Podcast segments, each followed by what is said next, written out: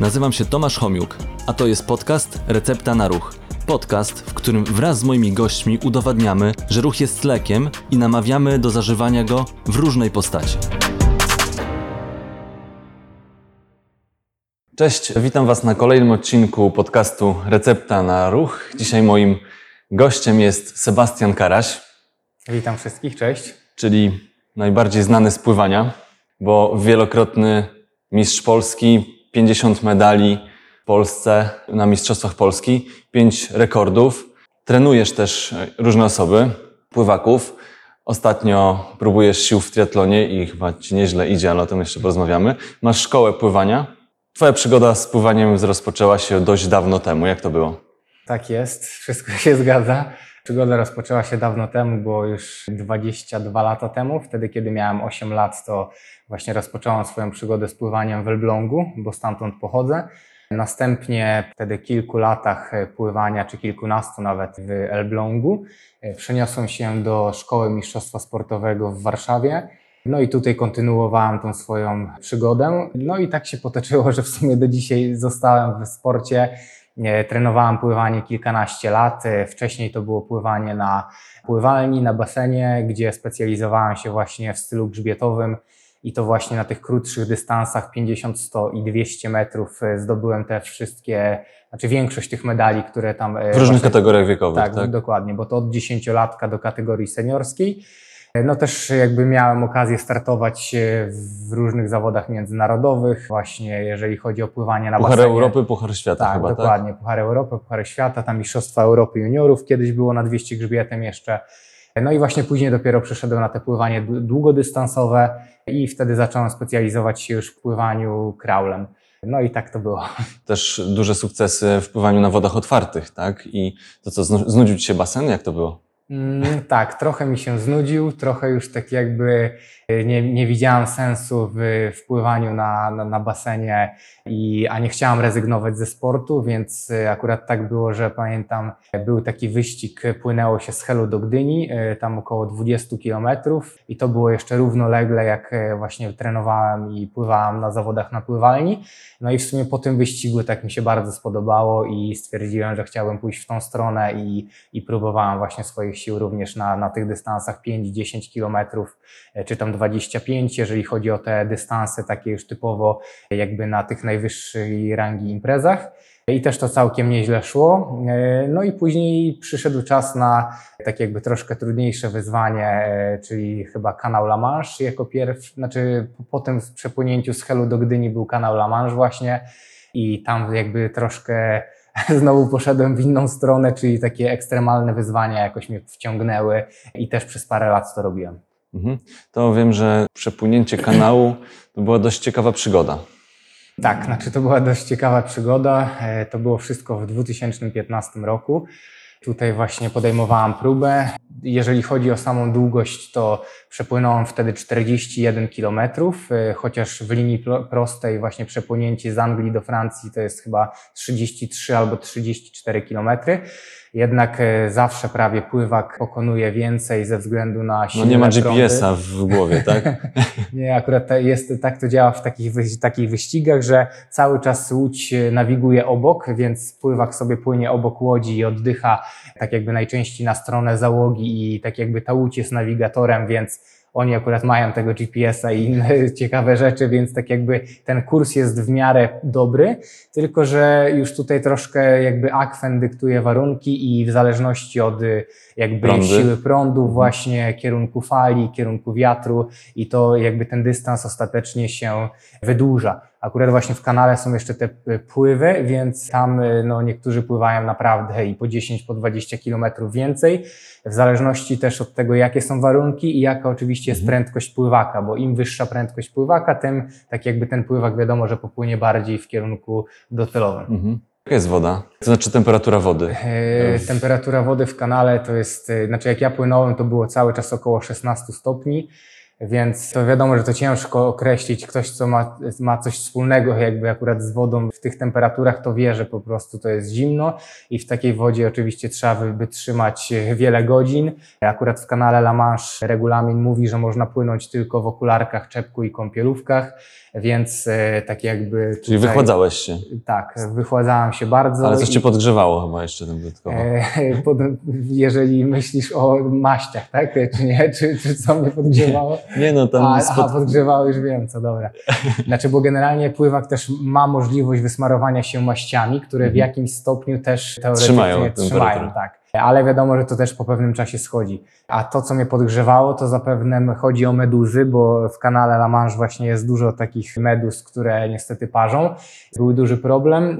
Tak na, na początku pamiętam, że zanim rozpocząłem wyścig, to w sumie nie spotkałem żadnej meduzy jakoś tam na tych treningach, bo tam pamiętam, że byliśmy już y, troszkę wcześniej tam w Dover i właśnie i żadnej meduzy nie spotkałem. Dopiero jak płynąłem, to już wiedziałem o co chodzi, bo mnie ostrzegali przed tym. No i to jest tak, że wpływa jakby wpływaka tak z 30-40 medus i nie da tak jakby się ich ominąć, więc y, no ja po prostu w nie wpływałem w całe to stado.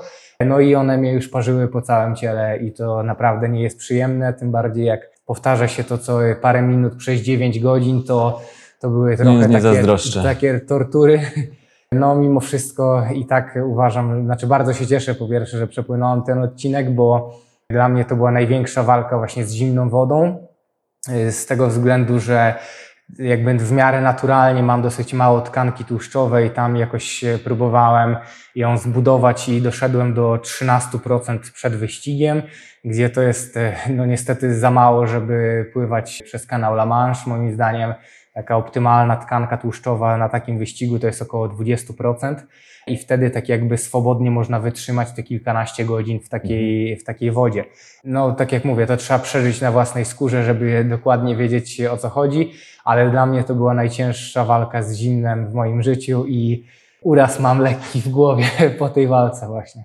Czyli tutaj no, rzeczywiście przygotowanie do przepłynięcia długiego dystansu w wodzie otwartej o różnej temperaturze, prądach, meduzach, no to jest spore wyzwanie. Czyli te przygotowanie, jak wygląda przygotowanie, bo no, twoim chyba takim największym, jednym z największych osiągnięć było przepłynięcie Bałtyku. I jak wygląda przygotowanie do tak długiego dystansu w wodzie otwartej i to jeszcze, gdzie mierzysz się z falami, prądami, to już nawet wspomniałeś, że nawet to zbudowanie odpowiedniej zawartości procentowej tkanki Mhm. tłuszczowej jest jednym z takich elementów przygotowania, o czym nie wiedziałem na przykład.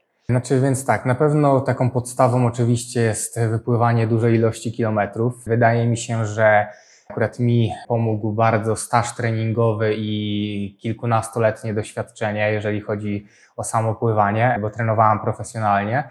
Więc i, warto też podkreślić to, że moim pierwszym jakby wyzwaniem nie było przepłynięcie 100 kilometrów w Bałtyku, tylko właśnie rozpocząłem od przepłynięcia z Helu do Gdyni, gdzie to jest no jedna piąta tego odcinka docelowego. I tak stopniowo przez kilka lat dochodziłem do tego fizycznie i mentalnie na pewno też, bo wydaje mi się, że e, trzeba stawiać sobie realne cele i wtedy wiedziałem już, że ten cel jest realny i po drodze były takie etapy, które tylko to potwierdzały. E, Mam tutaj na myśli na przykład przepłynięcie e, prawie 100 kilometrów na basenie 25-metrowym, tam w 24 godziny non-stop, tak jakby bez wychodzenia z wody, to już wtedy wiedziałem, że no wszystko to, co planuję, jest jakby Realne. słuszne i realne, tak? Mhm. Więc e, jeżeli chodzi właśnie o takie przygotowanie, to na pewno wiele kilometrów e, trzeba przepłynąć. E, To, co ja robiłem, to jeszcze morsowałem wiele lat temu, nie tak jak teraz w tym sezonie, że każdy Wszyscy. chyba był morsem, więc tak jakby przygotowywałem się właśnie w jakimś stopniu, do, adaptowałem się do e, tej niskiej temperatury.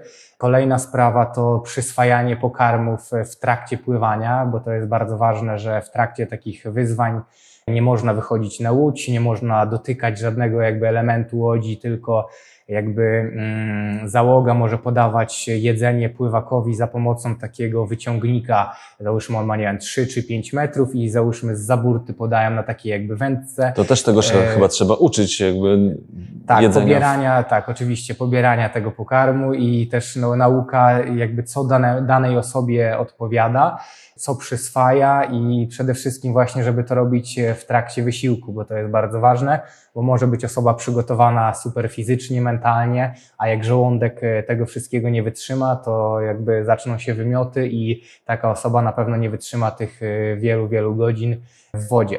Więc to było kolejną rzeczą. E, No i na pewno takie przygotowanie jeszcze właśnie siłowe e, na lądzie, bo też poza pływaniem robiłem du- dużo pracy właśnie na lądzie, jeżeli chodzi o jakieś takie ćwiczenia na gumach z własnym ciężarem ciała, z piłkami. Mhm. Czyli siłowy taki trening tak, i siłowo- uzupełniający, tak? tak, dokładnie. A regeneracja, jak to, jak to wygląda? Bo, no bo trenujesz, przygotowując się do przepłynięcia tak dużego dystansu, no to ile w tygodniu treningów Mm. miałeś wtedy? Wtedy miałem, y, znaczy dwa razy dziennie pływałem lub raz dziennie, w zależności jaki to był trening, bo czasami mój trening zajmował 12 godzin, więc tak jakby, więc... No to dwa razy dziennie się nie da. No, więc się nie da, więc przychodziłem rano na basen, a wychodziłem już na zamknięcie dosłownie z drugą zmianą ratowników, ale takie jednostki robiłem co 3-4 tygodnie, takie dłuższe wypływania, a tak to najczęściej pływałem w, w okolicach 10 kilometrów na, na jednej jednostce, w takiej skali tygodnia to było około 100 kilometrów e, w tygodniu e, jeżeli chodzi o samo pływanie, no i do tego właśnie te jednostki jakieś tam uzupełniające. No i regularnie właśnie raz w tygodniu, w sumie cały czas jestem u fizjoterapeuty, więc tutaj też o to dbałem, bo wiem, że trening to jest jedno, ale regeneracja nie wiem, czy nie jest ważniejsza jeszcze pomiędzy takimi Mhm. treningami, żeby jednak się odbudować i żeby tak jakby te bodźce, żeby ciało zareagowało na bodźce odpowiednio, czyli po prostu odbijało się z górką, no i żeby być, można powiedzieć, troszeczkę lepszym z tygodnia na tydzień. Mhm. Tak. E, Tutaj e, ta, ta regeneracja jest bardzo ważna, to na, to na pewno, ale no przy tak dużej, mm, du, jak te jednostki treningowe trwają tak długo, jest tak duże obciążenie, no to w ciągu tych lat Twojej kariery sportowej miewałeś kontuzje jakieś? Wcześniej miałem problemy z barkami, jak byłem młodszy, ale wydaje mi się, że to było bardziej spowodowane głupotą i zaniedbaniem. W sensie moim, e, że ogólnie kiedyś jeszcze była raczej taka szkoła, że trenerzy za bardzo nie zwracali uwagi na na przykład to, co się robi przed treningiem, czyli żeby odpowiednio przygotować się przed samym wejściem do wody nawet. No i ja oczywiście tego się nauczyłem w swoim czasie. No jednak e, miałem w pewnym momencie, tam jak miałem z 14 lat właśnie problemy z barkami, jednak e, no, w momencie, kiedy od, robiłem odpowiednią rozgrzewkę przed wejściem do wody, to tak, tak naprawdę te problemy zniknęły. Wiadomo, że zdarzały się takie przecie, przeciążeniowe sytuacje w trakcie takich przygotowań, no jednak to wszystko było tyle pod kontrolą moją i fizjoterapeuty, że nie było jakiejś takiej grubszej sprawy i, i mogłem tak jakby... Czyli szybko reagowałeś, jeśli coś się takiego działo. Tak, tak, tak. Ale Mhm. też wydaje mi się, że po wielu latach treningu też wyczuwam swój organizm i czuję, czy coś się zaczyna dziać, czy niekoniecznie. No i zawsze jakoś tam trzeba reagować odpowiednio wcześnie. Mhm. Jakie umiejętności są ważne dla, dla pływaka? Co, co pomaga właśnie osiągać lepsze rezultaty? Na, co, e, na, o czym trzeba myśleć, o co trzeba dbać? No to tutaj Ale masz na myśli teraz o No, mówisz o treningu czy- uzupełniającym. Aha. No po, powiedzmy o amatorach i No, profesjonalistach troszeczkę, żeby tutaj, bo różne osoby mogą nas e, słuchać czy oglądać, także żeby Mhm.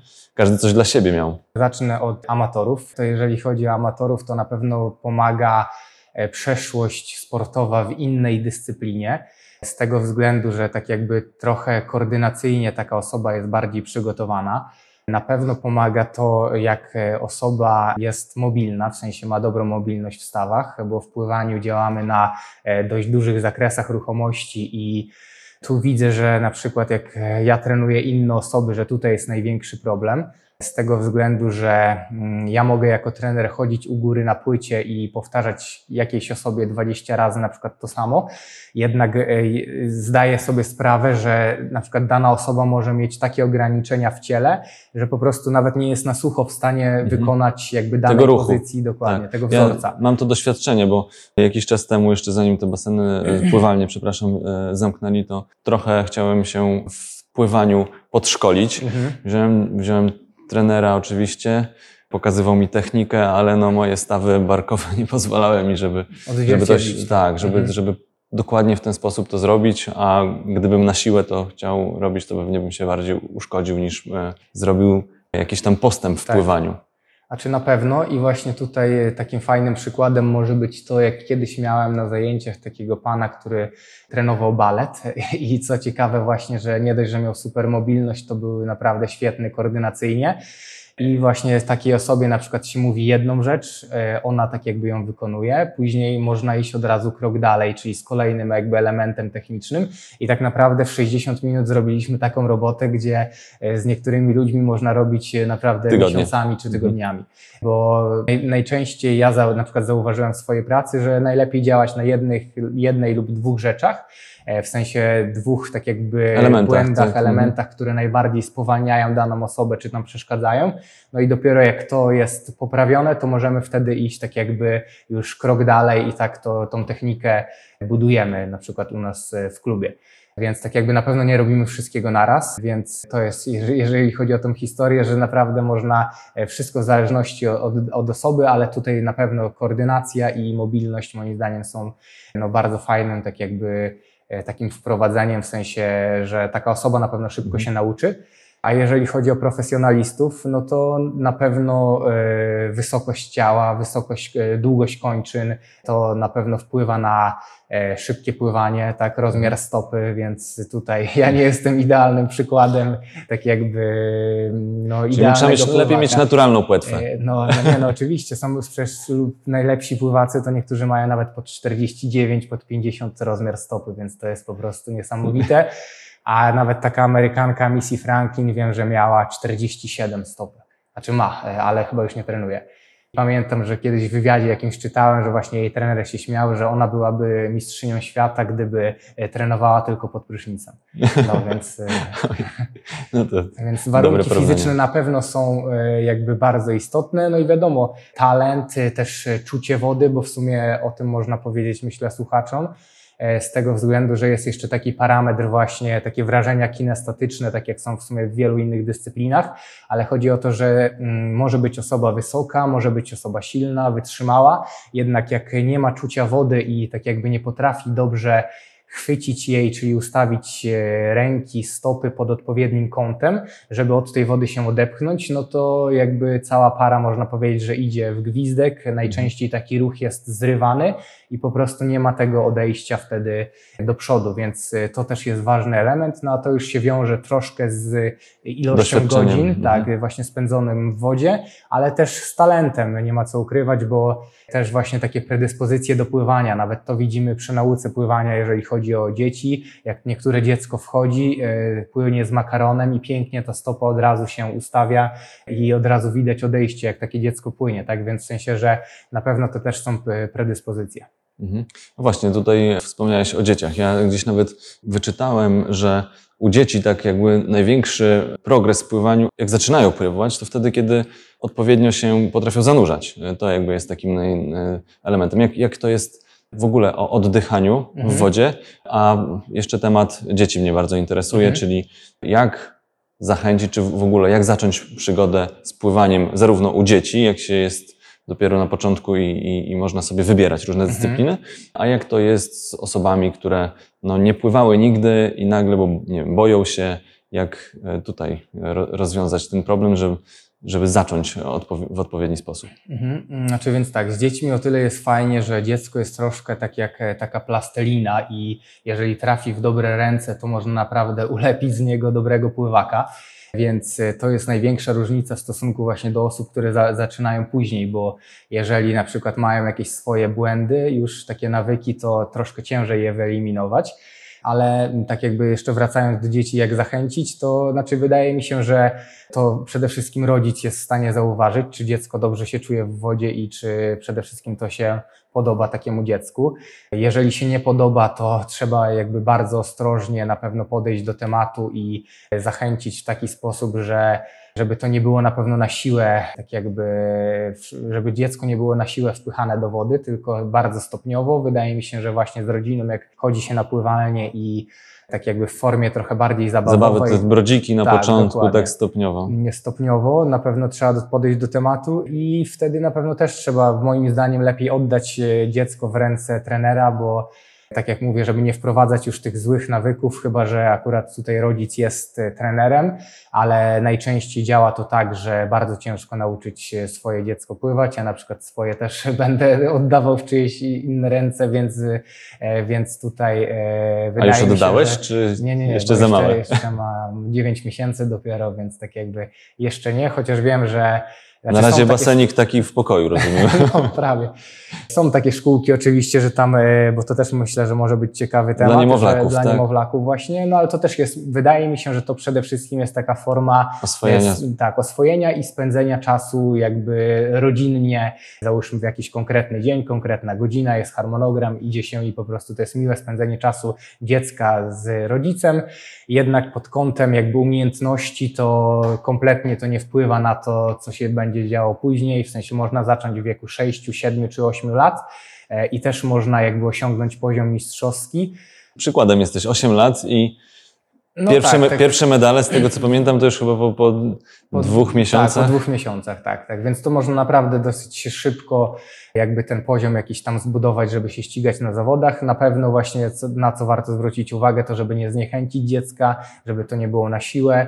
No jednak e, też jeżeli mówimy o późniejsz, późniejszych etapach kariery, to na pewno będą momenty zwątpienia wieku, nie wiem, 12-13 lat, gdzie zaczyna się pływanie już w godzinach porannych, bo tutaj warto Szkoła. podkreślić właśnie, że szkoła, znaczy najpierw trening, później szkoła, później drugi trening, bo tak funkcjonują pływacy przez wiele, wiele lat i na pewno pojawią się momenty zw- zwątpienia i tutaj na pewno rodzic może wtedy jak w jakimś stopniu pchnąć to dziecko, jeżeli widać, że naprawdę ma potencjał, no bo nie ma co ukrywać, pływanie jest bardzo ciężkim i wymagającym sportem. Mhm. Dla ciebie pływanie to jest ogromna część życia, tak? Co tobie dało pływanie? Co tobie daje pływanie? E, Znaczy, co, co mi dało pływanie? E, Znaczy, na pewno jest, jest to piękny czas w moim życiu, jeżeli chodzi o te wszystkie lata spędzone na, na, na basenie. No, obecnie prowadzę właśnie działalność związaną z pływaniem, więc to można powiedzieć, że to obecnie Zawód zupełnie- też tak- tak, tak dokładnie naprawdę. zawód. Więc to jest na pewno też pasja, bo to jednak tyle lat robiąc ciągle to samo, to e, nikt by nie wytrzymał, gdyby tego nie lubił i to wydaje mi się, że to jest chyba taki najlepszy plus tego wszystkiego, że nie dość, że to jest moja pasja, że to jest moja praca i jakby dalej siedzę w sporcie przez tyle lat, więc no, znaczy ja to się cieszę po prostu, że robię to, co lubię. Tak. Mhm. To mi dało pływanie, a co obecnie mi daje? Znaczy no na pewno jest to forma też jakby takiego relaksu, troszkę może wyładowania się i odcięcia od takiego życia codziennego, no bo dlatego właśnie dalej jakby trenuję, tak, i Mhm. poświęcam w sumie wiele godzin w tygodniu na to, na obecnie przygotowania e, triatlonowe, e, ponieważ chyba lubię po prostu taki styl życia, tak mi się wydaje. No dobrze, a komu byśmy zalecili? Jakie korzyści zdrowotne daje, daje pływanie i komu no, warto polecić? No owszem, Mhm. można powiedzieć, że każdemu, tak? Ale jakie widzisz takie mm, elementy, które można poprawić zdrowotne? W jakichś chorobach konkretnych, jakich masz, nie wiem, klientów czasami, bo to rozumiem, że nie tylko osoby, które gdzieś tam do poziom wyższy chcą osiągnąć, tylko osoby, które rekreacyjnie Mhm. uprawiają pływanie, też e, przychodzą do szkoły, tak? Tak, tak, dokładnie. Znaczy mi się wydaje, że tutaj na pewno na początku warto podkreślić to, co tak jakby wyróżnia pływanie w stosunku do innych dyscyplin. To na pewno jest to, że tak jakby już wchodząc e, do wody działamy w odciążeniu. E, I co ciekawe, ciało w wodzie jest 10 razy lżejsze niż na lądzie, więc waży do, do, dosłownie kilka kilogramów. E, Dlatego to jest jakby doskonała forma aktywności dla osób po wszelkiego rodzaju urazach, jakichś kontuzjach. Jeżeli chodzi o sprawy zwyrodnieniowe, kolana, biodra, na pewno dla osób starszych, jeżeli chodzi o na przykład osteoporozę, właśnie też dla osób starszych z tego względu, że tak jakby tutaj możliwość upadku też jest no, tak jakby, Mniejsze, tak. Możliwość upadku mniejsza. Akurat z osteoporozą to też jest tak, że one potrzebują troszkę dociążenia tej tkanki Też. kostnej, żeby Mhm. ona się wzmacniała, tak? Mhm. E, Ale pewnie jeszcze osoby otyłe, tak? Szczególnie Dokładnie, kiedy nie tak. mają możliwości, nie wiem, chodzić, biegać, tak, no tak, to, tak. to, to pływanie będzie bardzo Pływanie fajnym będzie- rozwiązaniem. Dokładnie. E, A tak naprawdę profitów jest bardzo dużo. Co ciekawe, nawet wchodząc do wody, właśnie już e, jak ciało jest zanurzone, to w jakimś stopniu jest to też forma takiego masażu czy drenażu limfatycznego. Mhm. Więc jeżeli chodzi właśnie o różnego rodzaju obrzęki, e, to bardzo fajnie działa.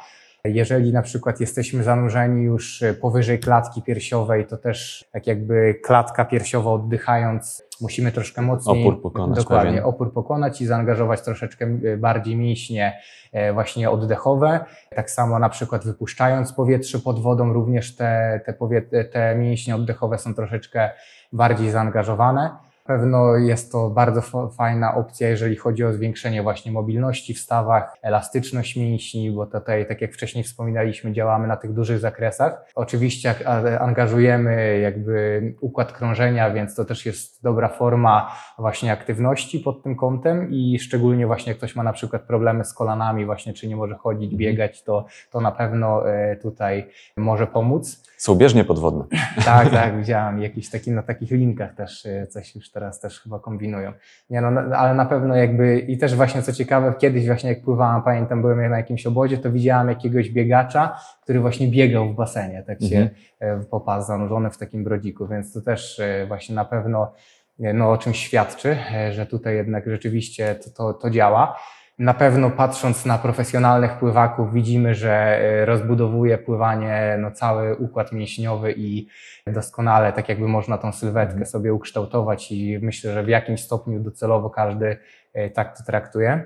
No tak, każdy, każdy chyba widział sylwetkę pływaka. No, no dokładnie, więc to myślę, że jest chyba najlepszą reklamą, jeżeli chodzi o, o ten sport. No a także jest to też forma właśnie takiego relaksu, troszkę odcięcia się, bo tak jak wiadomo, wchodząc do wody, to już zostajemy Bodźce są wyłączone totalnie. wyłączone. Więc Chociaż są słuchawki takie, że do pływania. tak, tak. Są słuchawki, są już okularki z jakimś ekranem, więc to takie. Naprawdę? Tak, tak, tak. Więc już. Czyli można sobie znowu się dobodźcować, No, to, co lubimy. Tak, Obecnie. Tak, tak, dokładnie. Nie? Więc tak to wydaje Ale mi się. normalnie to raczej właśnie Nie, układamy sobie myśl, myśli w głowie wtedy. I spędzenie trochę czasu może ze sobą, jakby no już z nikim nie porozmawiamy, jak mamy głowę pod wodą, więc to, więc to wydaje mi się Możemy takie- ewentualnie słyszeć głos trenera, który nam krzyczy, co mamy robić. Dokładnie. Mm, Tak sobie jeszcze myślę o tym e, bieganiu i pływaniu. Czytałem, Mhm. że są, takie badania są, które porównują, jak wyda wygląda wydatek energetyczny. Podczas tego samego dystansu pływak zużywa cztery razy więcej energii niż biegacz. Ale Mhm. u Ciebie jest e, trochę różnicy w tym, bo w porównaniu zawodowiec a amator, to e, ta różnica jest dwa razy więcej amator zużywa energii niż zawodowiec. Mhm. Pewnie wynika oczywiście Tak. z techniki, doświadczenia. Dokładnie. Bo jak to u Ciebie wygląda z tym pływaniem i bieganiem? Bo wiem, Mhm. że jakby trochę dodajesz sobie do tego pływania tak, innych, innych dyscyplin. Yy, mhm. Znaczy więc tak, więc właśnie dodaję, bo teraz już tam od kilku lat, y, chyba od trzech trenuję triatlon, czyli pływanie, rower i bieganie. Więc właśnie na pewno u mnie jest odwrotnie, że dużo więcej energii zużywałem na, e, na biegu. Y, Co prawda w jakimś stopniu teraz to się wyrównuje może, minimalnie chociaż. Jeżeli chodzi o pływanie, tak jakby właśnie profesjonalnego pływaka, to jest naprawdę bardzo ekonomiczne. Przede wszystkim dlatego, że jak się spojrzy na ciało w, e, ułożone w wodzie profesjonalnego pływaka, to ono jest idealnie w pozycji poziomej i te po prostu opory są totalnie zminimalizowane. Więc myślę, że z tego najbardziej wynika to, że tak jakby ten wydatek energetyczny jest mniejszy, ponieważ tak jakby no, mniej musimy, że tak powiem, przepchnąć, e, jak to ciało jest idealnie ułożone w pozycji poziomej. E, Najczęściej u amatorów jest tak, że Szczególnie takim naj, najcięższym przypadkiem wydaje mi się, że są właśnie biegacze, co ciekawe, że te stawy... Nogi i biodra no, lecą w dół. Nogi, biodra lecą w dół. Tak samo osoby, które mają mało tkanki tłuszczowej, a na przykład mają bardzo umięśnione nogi, to też to są najgorsze przy, przypadki, jeżeli chodzi o e, jakby doskonalenie czy naukę pływania, z tego względu, że no mają dużo są, trudniej, no tak. ciężkie są po prostu te nogi i e, one opadają i, i automatycznie ta pozycja nie jest taka, jaka, jaką chcielibyśmy mieć i na pewno taka osoba zużywa cztery razy więcej energii podczas pokonywania jakiegoś tam konkre- konkretnego odcinka. Ja z ciekawostek mogę powiedzieć, że dosłownie pływając już takie no, te dystanse ultra,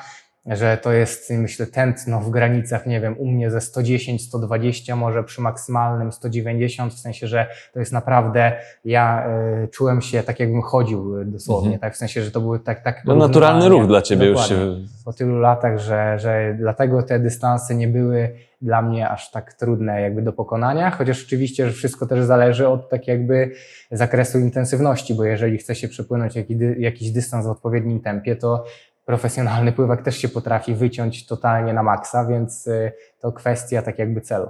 Mhm. No tutaj e, nie chcę wchodzić już e, w temat e, triatlonu, ale tylko takie pytanie, no, od, odwołam się do pływania. E, Co e, pewnie jak już zacząłeś triatlon, to z wody w pierwszy wychodzisz? Jak to wygląda? No raczej tak, raczej tak. Y, Prawie zawsze myślę, że, że, że to pierwszy, chociaż też wiadomo, że już na jakichś takich zawodach wysokiej rangi to e, też są osoby, które szybko pływają, a szczególnie poziom światowy to jest naprawdę jakby niesamowite, jak, jak ci ludzie szybko pływają. I jeszcze mają siłę później na resztę. No, naprawdę, w sensie, że to jest też mm, można sobie prześledzić tak jakby wyniki z jakichś pucharów świata czy pucharów Europy. Teraz na przykład był ostatni puchar, gdzie sześć osób pobiegło 10 kilometrów e, od 29,20 do 29,50, tak jakby na oczywiście po rowerze 40 kilometrów i po pływaniu w takim tempie, że, że, że nikt sobie nie jest w stanie tego wyobrazić. Chodzi mi o, tak, o taką skalę porównawczą, że naprawdę biegacze na świecie w triatlonie myślę, że biegają podobnie jak polscy najlepsi biegacze. Tak.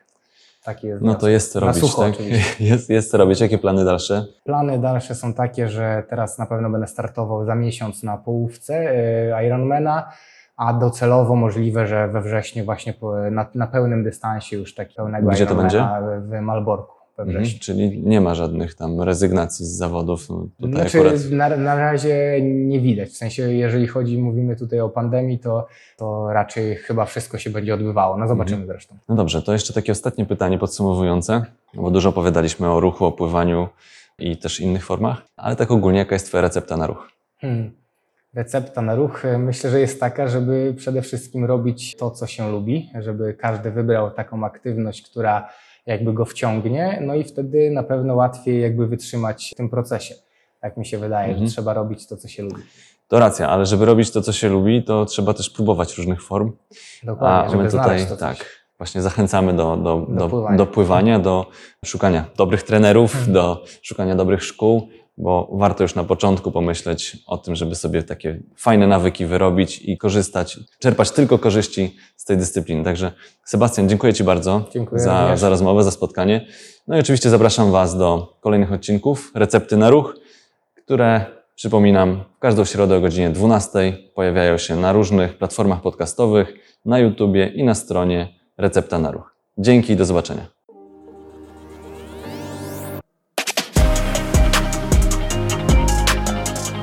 Dzięki, że byliście. Mam nadzieję, że zostaniecie tutaj na dłużej. Jeżeli chcecie być na bieżąco, zasubskrybujcie kanał Recepta na Ruch.